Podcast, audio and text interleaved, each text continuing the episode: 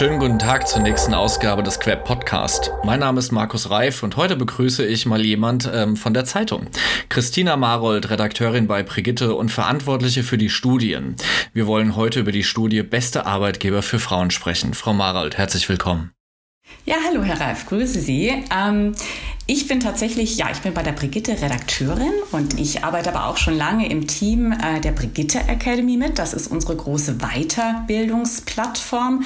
Die haben wir vor vier Jahren gegründet, ähm, um Frauen zu ermöglichen, sich auszutauschen über berufliche Themen, sie zusammenzubringen mit Role Models und mit Expertinnen, sie in Workshops zu bringen und sie diskutieren zu lassen über verschiedene Aspekte des beruflichen Lebens. Und äh, das läuft super seit vier Jahren und seit drei Jahren haben wir auch noch eine zweite Sache, das ist die große Arbeitgeberstudie, die wir jedes Jahr im Frühling durchführen. Aktuell ist auch gerade, läuft gerade unsere Umfrage, da kann man auch noch teilnehmen. Bis zum 25. Mai äh, ist das noch möglich. Und ähm, ja, und darüber werden wir heute sprechen. Ich habe ein Dossier in Händen, ähm, so wie es äh, für Ihre Zunft sich gehört, auf äh, Papier. Ähm, die besten Unternehmen für Frauen 2019. Ähm, wir reden heute auch über die Studie 2020, was sie bieten und was andere von ihnen lernen können. Berichten Sie doch mal so ein bisschen, was die Studie ausmacht und woran Ihr Herz bei dieser Studie hängt. Mhm. Also vielleicht erzähle ich da erstmal ein bisschen, wie wir eigentlich auf die Idee gekommen sind, sowas zu machen. Ähm, Hintergrund war, wie auch bei unseren Events, die wir veranstalten für die Frauen, erstmal so ein großes Bedürfnis äh, aus unserer Community. Wir haben gemerkt, für Frauen ist es doch sehr, sehr wichtig, dass einige Kriterien erfüllt sind, wenn sie sich einen Arbeitgeber suchen. Gerade den jungen Frauen ist das enorm wichtig. Da geht es dann um Themen wie äh, zeitliche Flexibilität, örtliche Flexibilität beim Arbeiten, um Vereinbarkeit auch aber darum, dass ähm, sich Unternehmen doch auch ganz klar committen für Diversity und Frauenförderung. Und diesen Frauen wollten wir so ein bisschen Orientierung bieten mit dieser Studie. Auf der anderen Seite wollten wir aber auch gern den Firmen so einen kleinen Schubs geben, weil wir haben schon gemerkt, wir berichten ja auch ständig über diese Themen, dass es Firmen gibt, die wirklich ganz tolle Konzepte haben, die sich da richtig engagieren, die innovative äh, Modelle, gerade was, was Arbeits, äh, flexibles Arbeiten angeht, ähm, entwerfen. Und diesen äh, Firmen wollten wir auch ein Forum bieten. Ähm, und wir wollten auch Firmen, die noch vielleicht noch nicht so ganz gut dabei sind, noch nicht so die Ideen haben, ein Instrument bieten, wie sie vielleicht mal ihr Unternehmen abklopfen können. Äh, für Kriterium für Kriterium, wie weit sie eigentlich schon sind.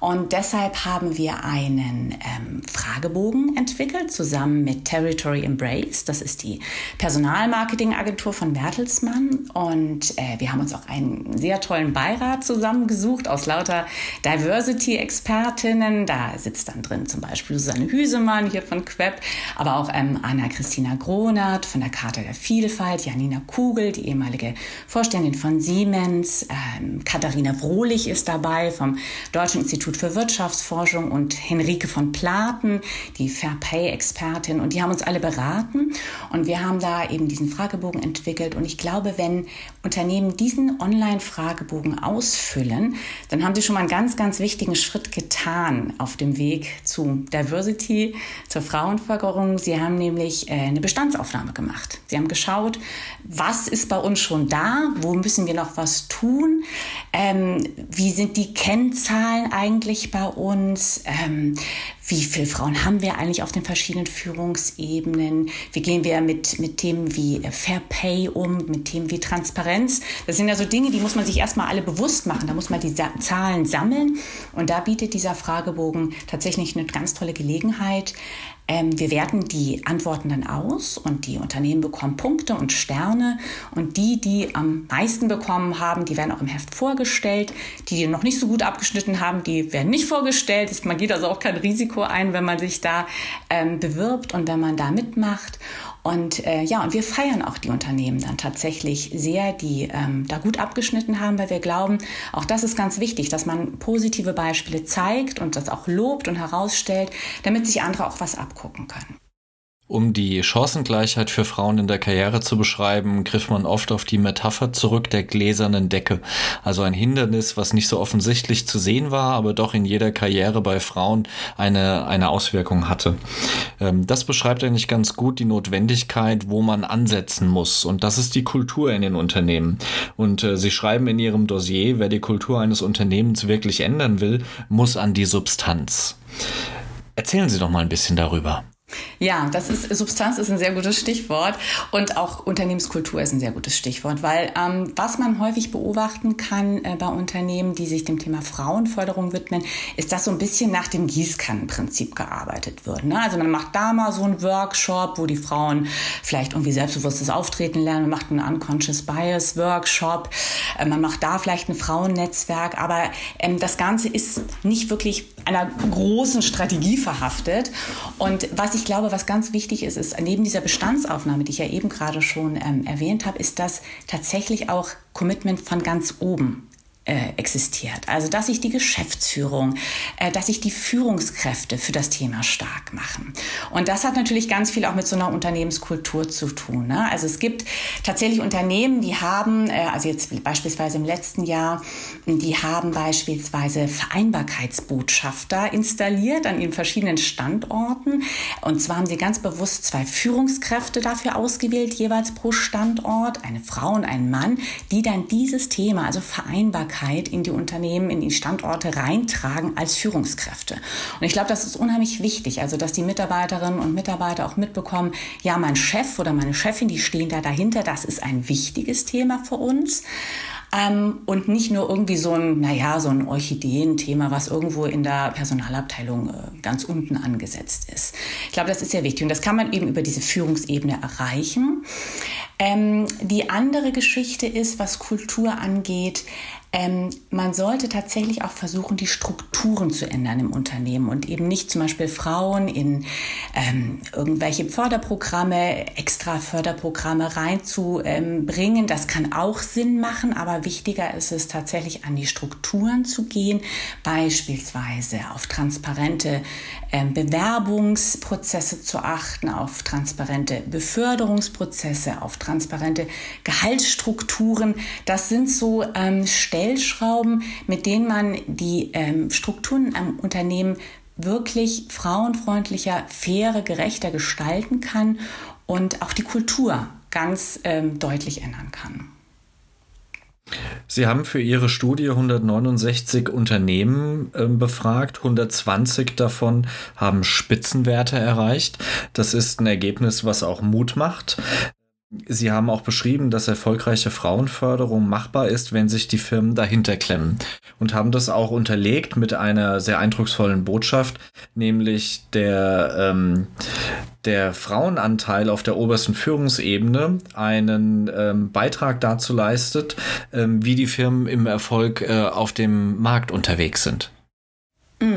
Ja, tatsächlich. Also ich meine, es gibt ja mittlerweile auch schon Studien, die einfach belegen, dass diverse Teams, und da gehört eben ganz eindeutig dazu, dass da auch Frauen mit äh, am Tisch sitzen, dass die ähm, innovativer sind und produktiver sind. Also es ist nicht nur so, dass man das halt macht, weil es äh, irgendwie ethisch oder moralisch äh, gut ist oder man halt die Frauen unterstützen möchte, sondern es hat tatsächlich auch äh, wirtschaftliche Auswirkungen für ein Unternehmen. Frau Marold, Frauen an die Spitze, so klappt's. Sie haben einen Leitfaden in Ihr Dossier reingeschrieben, der besteht aus acht ähm, Punkten. Mit diesen acht Punkten möchten Sie helfen, ähm, dass es eben klappt mit der Chancengleichheit. Und das fängt an mit Vorurteile austricksen. Ähm, das geht über Flexibilität, äh, flexible Arbeitszeitmodelle. Das geht ähm, über Karriere in Teilzeit und das Potenzial der Erfahrenen nutzen. Erzählen Sie doch ein bisschen was zu Ihrem Leitfaden. Mhm. Also wir haben im Prinzip uns angeschaut, was die Unternehmen ähm, so an Maßnahmen machen und haben da ein bisschen gefiltert. Man lassen sich so einige Trends äh, ausmachen, äh, was besonders auch erfolgreich ist, was besonders viel bringt, wenn man Frauen fördern möchte. Und sind da eben auf so acht Regeln für mehr Chancengleichheit gestoßen. Also eine, die habe ich vorhin schon erwähnt, das ist tatsächlich, dass man das Thema ganz oben aufhängt. Nicht? Also dass man das nicht nur in der Personalabteilung äh, äh, reinpflanzt, sondern dass tatsächlich auch äh, auf höchster Ebene bei der Geschäftsführung das angesiedelt ist. Ähm, die nächste, der, der, die nächste Regel wäre, dass man versucht, passgenaue Lösung zu finden. Auch davon haben wir vorhin schon gesprochen. Das Gießkannenprinzip ist da nicht so sinnvoll, sondern man sollte tatsächlich versuchen, erstmal herauszufinden, was brauchen denn die Mitarbeiterinnen? Wo gibt es eigentlich Hindernisse? Ist es denn zum Beispiel so, dass wir einfach keine Bewerberinnen haben? Da müssen wir uns vielleicht mal wirklich an den Unis umgucken, bei den jungen Frauen umgucken. Wie können wir die für unser Unternehmen begeistern? Ist es so, dass wir die Frauen irgendwo in der Mitte verlieren, irgendwie zwischen 30 und 35, wenn sie ihr erstes Kind bekommen und dann vielleicht auf die Vereinbarkeitsproblematik stoßen? Dann muss man wieder eine andere Lösung finden, vielleicht mit flexiblen Arbeitszeiten arbeiten. Oder ist es so, dass wir die Frauen dann auf diesem letzten Sprung nach ganz, ganz oben verlieren? Da sollten wir dann vielleicht doch noch mal spezielle äh, Netzwerke entwickeln oder an, den ja, unbewussten Vorurteilen arbeiten, die vielleicht die Frauen dann, äh, und das verhindert wird, dass die Frauen da nach ganz oben kommen. Ähm, eine andere wichtige ähm, Sache ist ähm, die Zeitsouveränität, die man den Mitarbeiterinnen bieten sollte. Wir haben das als Regel genannt, flexible Arbeitszeiten ermöglichen. Und es bedeutet eben weitaus mehr als Teilzeit. Also wir haben wirklich ganz tolle, äh, innovative Modelle gefunden, ähm, die eben auch in enger Absprache mit den Mitarbeiterinnen entstanden sind. Beispielsweise gibt es da ähm, äh, beim Pharmaunternehmen Novartis gibt es so ein neues Modell namens Teilzeit Plus.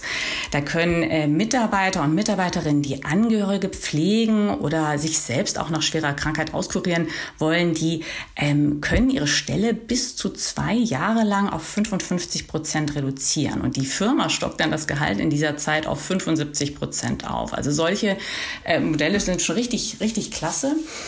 Ähm, was auch äh, spannend ist, ist, dass ganz, ganz viele Unternehmen, und das ist auch wirklich sehr wirkungsvoll, versuchen jetzt die Väter auch zu unterstützen, also ihre Mitarbeiter, die Kinder haben. Jetzt fragt man sich so ein bisschen, was, ähm, ja, warum die Väter unterstützen, weil ich die Frauen fördern will. Das hängt einfach damit zusammen, dass äh, je mehr Väter äh, sich tatsächlich auch zu Hause engagieren, äh, bei der Kinderbetreuung im Haushalt, dass das auch den Frauen zugutekommt. Denn wir wissen alle, dass die Hausarbeit noch sehr ungleich verteilt ist. Ne? Also Frauen machen pro Tag doch äh, anderthalb Stunden mehr als die Männer. Und ähm, wenn jetzt Firmen ihre Mitarbeiter ermutigen, Elternzeit zu nehmen, äh, vielleicht auch mal in Teilzeit eine Zeit lang zu gehen, dann kann das Frauen enorm viel nützen. Ähm, was auch wichtig ist, ist, dass wir ähm, ein bisschen das Teilzeit-Tabu brechen. Also zurzeit existiert in vielen Firmen immer noch so ein, ein, Vorurteil, wo es heißt, wenn Leute mal in Teilzeit gehen, sei es Männer, sei es Frauen, äh, dann wollen die eigentlich nicht mal Karriere machen. Das stimmt natürlich nicht, sondern es ist ganz häufig so, dass die ähm, familiären Umstände einfach dazu zwingen, dass man in Teilzeit geht für eine gewisse Zeit. Und da gibt es ganz viele Firmen, die äh, super äh, Ideen haben mit Job-Tandems, mit Job-Sharing arbeiten, wo man also tatsächlich auch in Teilzeit Führungspositionen Position übernehmen kann und auch nach ganz oben kommen kann. Ich äh, überlege halt immer noch, wa warum es ähm, im Jahr 2020 ähm, noch einer Studie bedarf, um die Chancengleichheit überhaupt noch in die Köpfe reinzubekommen. Eigentlich sollte das ja bei den Unternehmenslenkern äh, deutlich verankert sein. Ähm, es geht ja hier um, um vielerlei Aspekte. Es geht um zum einen um die ähm, Vereinbarkeit von Familie und Beruf, die nicht nur Frauen betrifft, sondern Männer auch immer mehr zunehmend. Es betrifft aber auch äh, den Fachkräftemangel, wo ich versuche eben über die ähm, insbesondere dieses etablierte Familienmodell, dass die Frau in Teilzeit äh, versucht, ähm, äh, die, die Kinder großzuziehen und ähm, die Karriere unter einen Hut zu bekommen. Auch das bricht ja immer mehr auf. Nichtsdestotrotz ähm, ist das Zurückholen von Frauen ähm, aus der Teilzeit in die Vollerwerbszeit ähm, ist ja eine der Herausforderungen, die nur funktioniert, wenn auch die Karriereanreize stimmen. Mm. Ja, die, klar, das stimmt natürlich. Also äh, dieses ganze Thema flexible Arbeitszeiten, ähm, da tut sich ja gerade sehr, sehr viel. Und wo Sie es jetzt gerade ansprachen, ne, zurückkommen von der Teilzeit in die Vollzeit. Also mir haben einige Personale auch gesagt, mit denen ich da im Zuge der Studie gesprochen habe, dass manche tatsächlich äh, auch gar nicht mehr in Teilzeit gehen müssen, wenn denn die Arbeitszeiten so flexibel gestaltet sind und so viel Zeitsouveränität herrscht, Homeoffice möglich ist, dass man auch seine Vollzeit mit Familie vereinbaren kann. Ja, das ist ja auch ein Weg. Man muss ja nicht immer dann gleich auf 50 Prozent reduzieren. Also auch da gibt es viele Möglichkeiten. Und ähm, ich glaube auch so, wir sprachen ja vorhin über die Unternehmenskultur. Wenn äh, Frauen oder auch Männern, es gibt ja auch viele, viele junge Väter, die sich, äh, die, denen es wichtig ist, ähm, den Job mit der Familie zu vereinbaren, wenn die merken, in meinem Unternehmen, da existiert eine familienfreundliche Arbeitskultur, da haben die auch Lust zu bleiben. Da haben die auch Lust, dort Karriere zu machen und nehmen dann auch vielleicht mal ein bisschen, ja, doch die stressige Phase auf sich. Ähm, also da kann Unternehmen schon sehr, sehr viel machen, um da zu motivieren. Ja, es muss halt nachhaltig sein. Sie haben es vorhin gesagt, es muss von oben verankert sein. Ähm, das muss vom, vom Management, vom Vorstand, von der Geschäftsführung heruntergebrochen werden.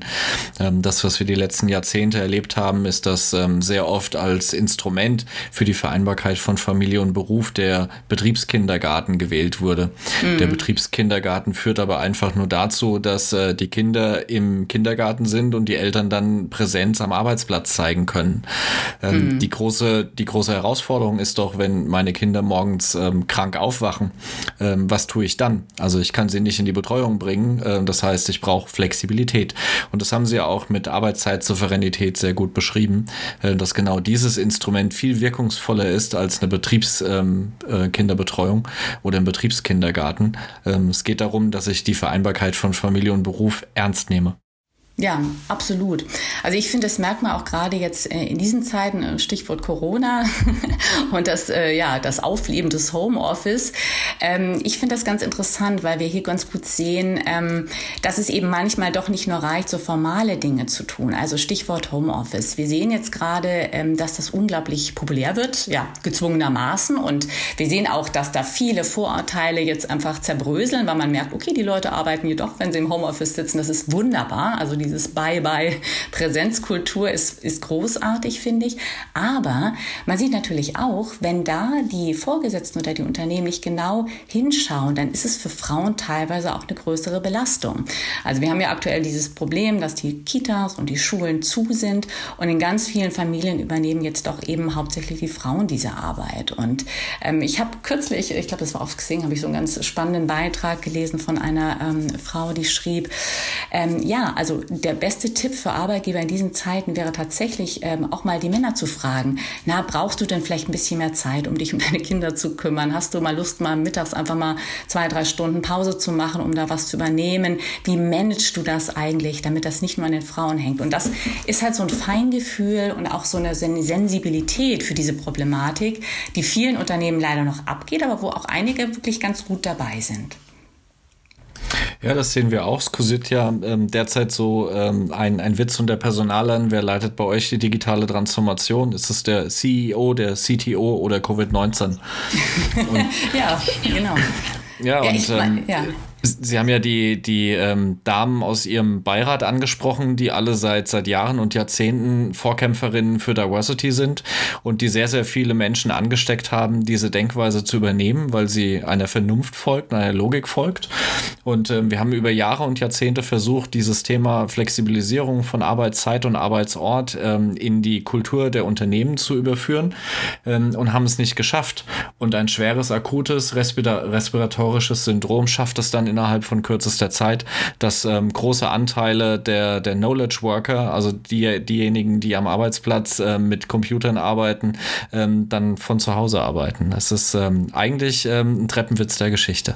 Ja, also ich bin auch tatsächlich sehr, sehr gespannt, wie sich das weiterentwickeln wird. Nicht? Also wir haben jetzt die Situation, dass, ich glaube, die letzte Umfrage war so irgendwie fast die Hälfte aller Arbeitnehmer im Homeoffice arbeiten. Das wird ja wahrscheinlich nicht so mm, fortzuführen sein, aber was bleibt davon übrig? Übrig? Was bleibt auch von der ähm, ähm, ja, Konferenzkultur übrig, der neuen, der, Meetingkultur? Also so äh, ganz lange und häufige Meetings oder Geschäftsreisen, die ja auch für gerade für Familien oder auch dann Mütter oft schwierig waren die sind jetzt zurzeit nicht möglich. Man macht alles ein bisschen äh, effizienter, man nimmt sich vielleicht ein bisschen mehr zusammen und äh, was ich auch ganz spannend finde, in, bei ganz vielen äh, Videocalls oder so sind ja auch dann ab und zu tatsächlich mal die Kinder zu sehen. Es wird also alles so das Privatleben äh, hält so ein bisschen Einzug in diese ganze Unternehmenskultur und das tut dem Ganzen, glaube ich, manchmal ganz gut. Ne? Also das ist dann nicht nur immer so, ähm, der Arbeitnehmer sitzt dann in seinem Büro und ist dann nur der Arbeitnehmer. Nö, das ist vielleicht auch ein Papa oder das ist eine Mama und äh, man sieht, welche Kinder die haben, wie das schwierig auch manchmal ist. Ich glaube, es entspannt das Ganze auch so ein bisschen. Ja, Sie sprechen es genau richtig an. Jeder hat dieses ähm, ähm, CBS-Video vor Augen, wo der Reporter im Homeoffice sitzt und sein kleines Kind reinkommt. Ähm, ich habe die Erfahrung auch gemacht, dass äh, ich bin rot angelaufen in Videocalls, wenn mein, äh, meine Tochter oder mein Sohn ins äh, Arbeitszimmer reinkam und irgendwas wollte. Und ähm, seit Covid-19 äh, gehört es eigentlich fast zum guten Ton, ähm, dann auch zu zeigen, ich habe mehr als eine Herausforderung zu stemmen und ähm, das gehört einfach dazu. Ja, ja. Naja gut, also hoffen wir, dass das mal so ein bisschen auch in den, in den Köpfen drin bleibt. Ne? Es wäre super, wenn sich da auch ein bisschen was verändern wird. Das ist ja auch wieder dieses Thema Kultur. Ne? Also ich meine, das kann man halt schlecht durch Workshops machen, das kann man schlecht durch irgendwelche Regeln machen von jetzt auf gleich, sondern das muss auch so ein bisschen organisch da reinwachsen. Ne? Ja, Prognosen sind schwierig, aber vielleicht können wir festhalten, dass unsere Hoffnung darauf liegt, dass dieses äh, Kulturelement der Arbeitszeit-Souveränität und der Arbeitsplatz-Souveränität vielleicht äh, als Prognose für die Zukunft ähm, in einem neuen normalen ähm, Gültigkeit hat. Ja, das wäre schön. Das würde ich mir auch wünschen.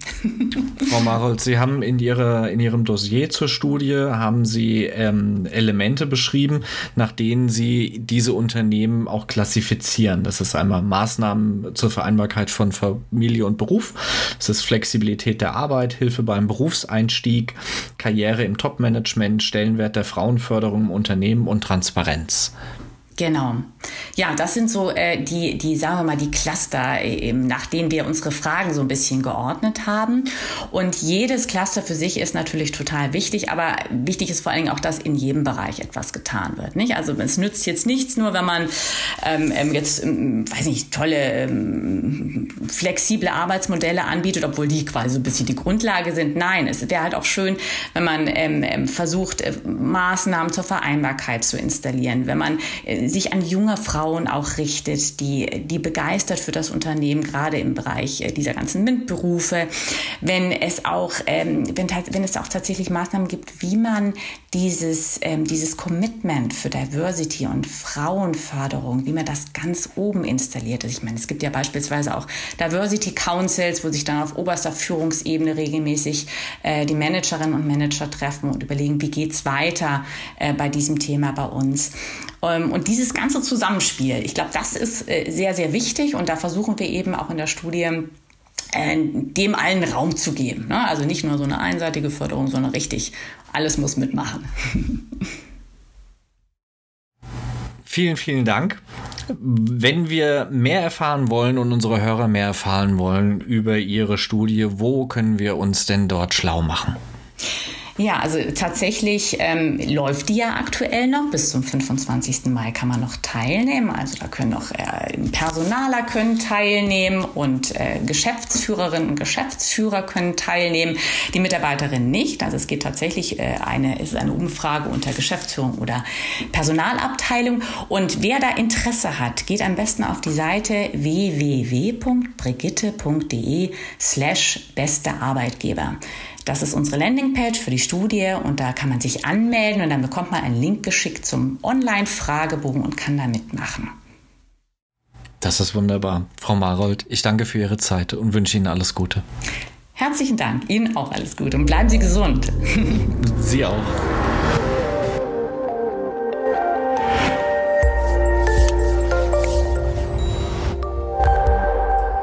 Das war ein weiterer Queb Podcast. Den Queb, Bundesverband für Employer Branding, Recruiting und Personalmarketing, finden Sie nicht nur in den üblichen Podcast-Kanälen, sondern auch über unsere Website www.queb.org. Vielen Dank fürs Zuhören. Ich verabschiede mich, Ihr Markus Reif und der Queb Quality Employer Branding.